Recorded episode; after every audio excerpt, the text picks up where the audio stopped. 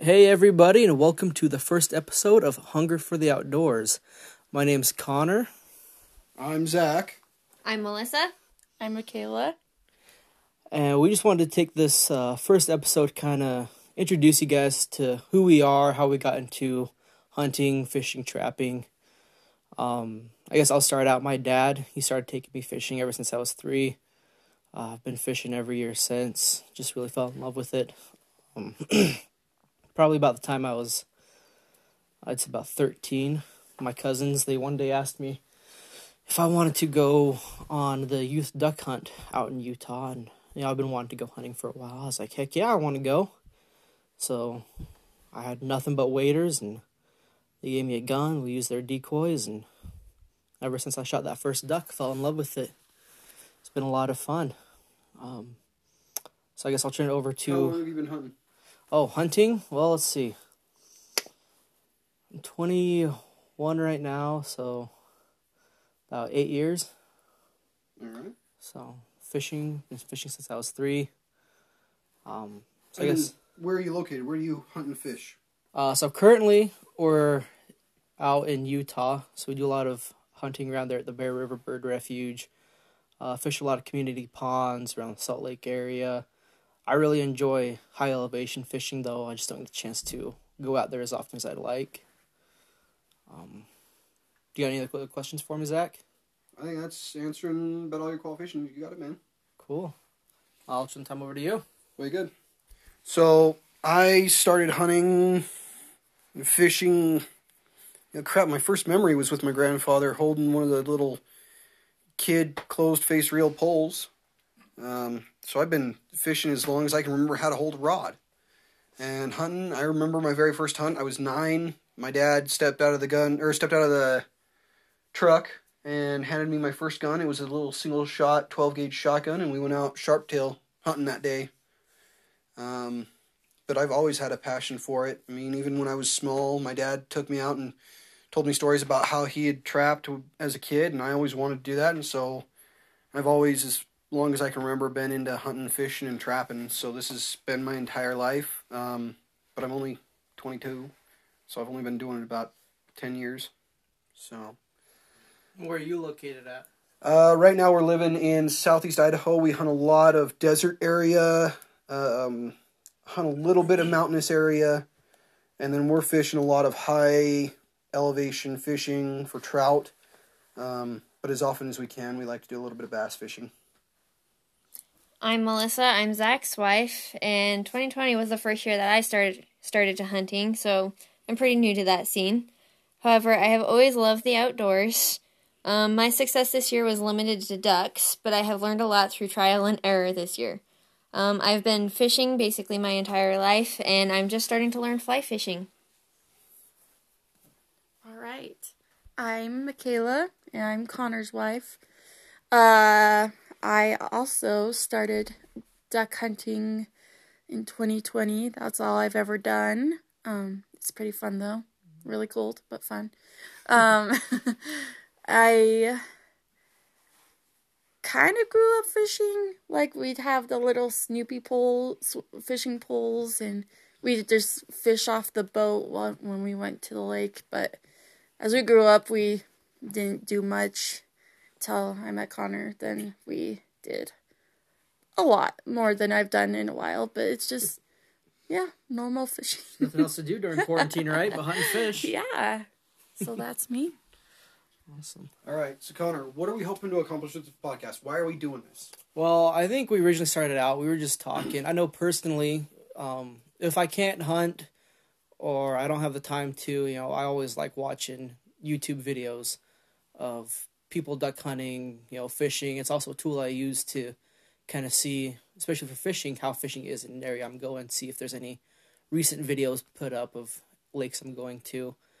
Um, also podcasting, we're always looking to learn new things. I think everybody in this community is looking to always improve and learn new things. Uh, that's kind of our hope is to just create a community where everybody can learn from one another. Uh, we're obviously no experts by no means. You know, as you can tell, a lot of us we haven't really been hunting very long. I mean, ten years at most. Uh, like we said, we're pretty young too. So But again, our basis of this podcast, we, we really want to teach people the basics and fundamentals that we've learned. Um, when I started searching for how to duck hunt, you know, I'm all self taught in that. I, I never had the ability to go out with a mentor and say, you know, this is how you do it. You know, here's a call, here's how you call. I spent a whole lot of hours looking up videos and doing research on podcasts. And, you know, any of you listeners that really want to do an in depth one on ducks, the best one I found is Dr. Duck. He's an amazing duck hunter. He knows what he's talking about. The only issue for me is I'm out west. I hunt a lot of the Snake River, um, and I've got limited access. I don't have a motorized boat to where I can go up and down the river, so I've got to hunt where I can. And so a lot of his stuff is based out in Arkansas and all over the country. And but he did teach me a lot on how to do his setup, on what he uses and how he scouts. And so that's kind of what we want to take to the viewers is we want to take the ability to to get it done yourself, to start yourself and and get learning to the point where you can learn from trial and error. Um, my first duck, I sat there and I walked upon a pond, and I still remember this. I had three mallards jump up in front of me, you know, 20 yards away, and I thought there was no way in heck that I could ever shoot one of them. But then I got right up next to the pond, and another one flew up, and I shot, and she dropped, and went over, and I was so freaking proud of my first hen. I, I could not believe that I'd shot one off this little pond that was a nothing. But again, I had to walk out there and do it myself. I had to learn everything myself. And so having that ability to go out and do this on your own is its own reward. I think also on top of that as well, Zach, um, a lot of these podcasts that we found, none of them really applied fully to us. I mean, we hunt, you hunt Snake River a lot. You know, you're hunting big rivers. I hunt a lot of marshes, uh, public land, and I couldn't really find a whole lot on marsh hunting. And again, I'm just like you. We're broke. We don't have a boat.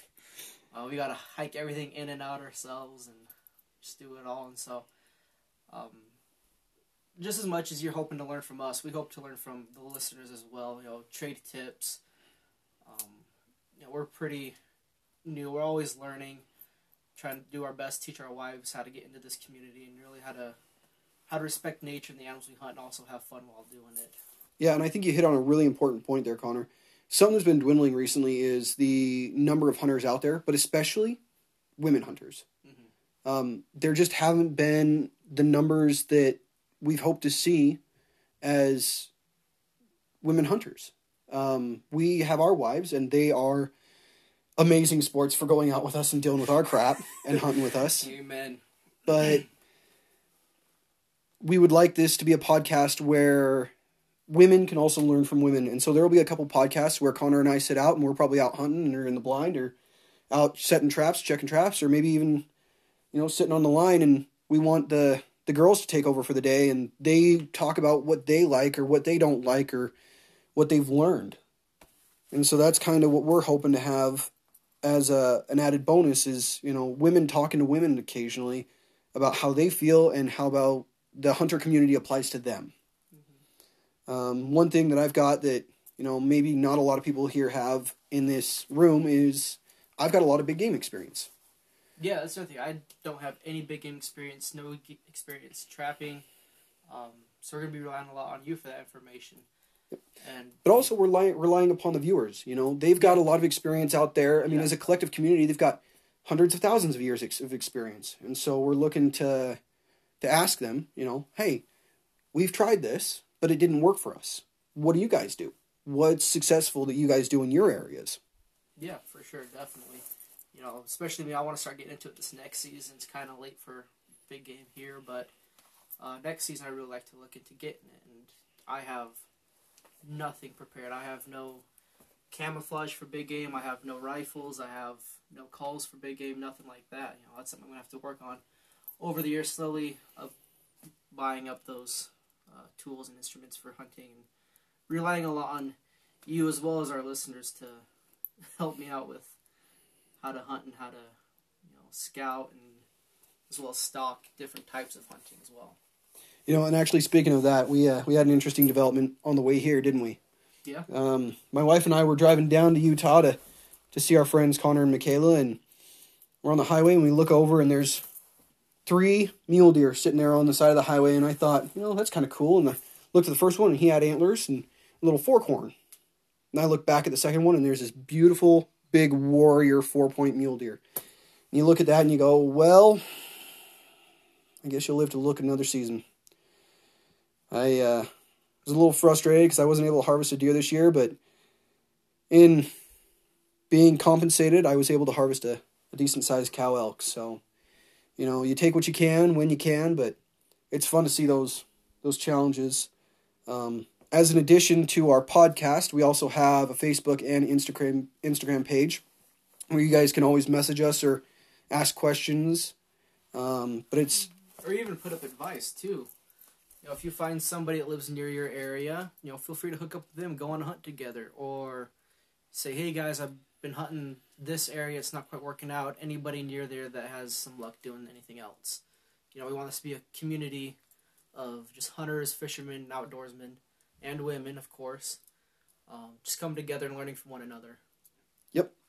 And so our, our Facebook and Instagram page is uh, Hunger, the number four, and the outdoors. Um, and then our Gmail is hunger, the number four, outdoors at gmail.com.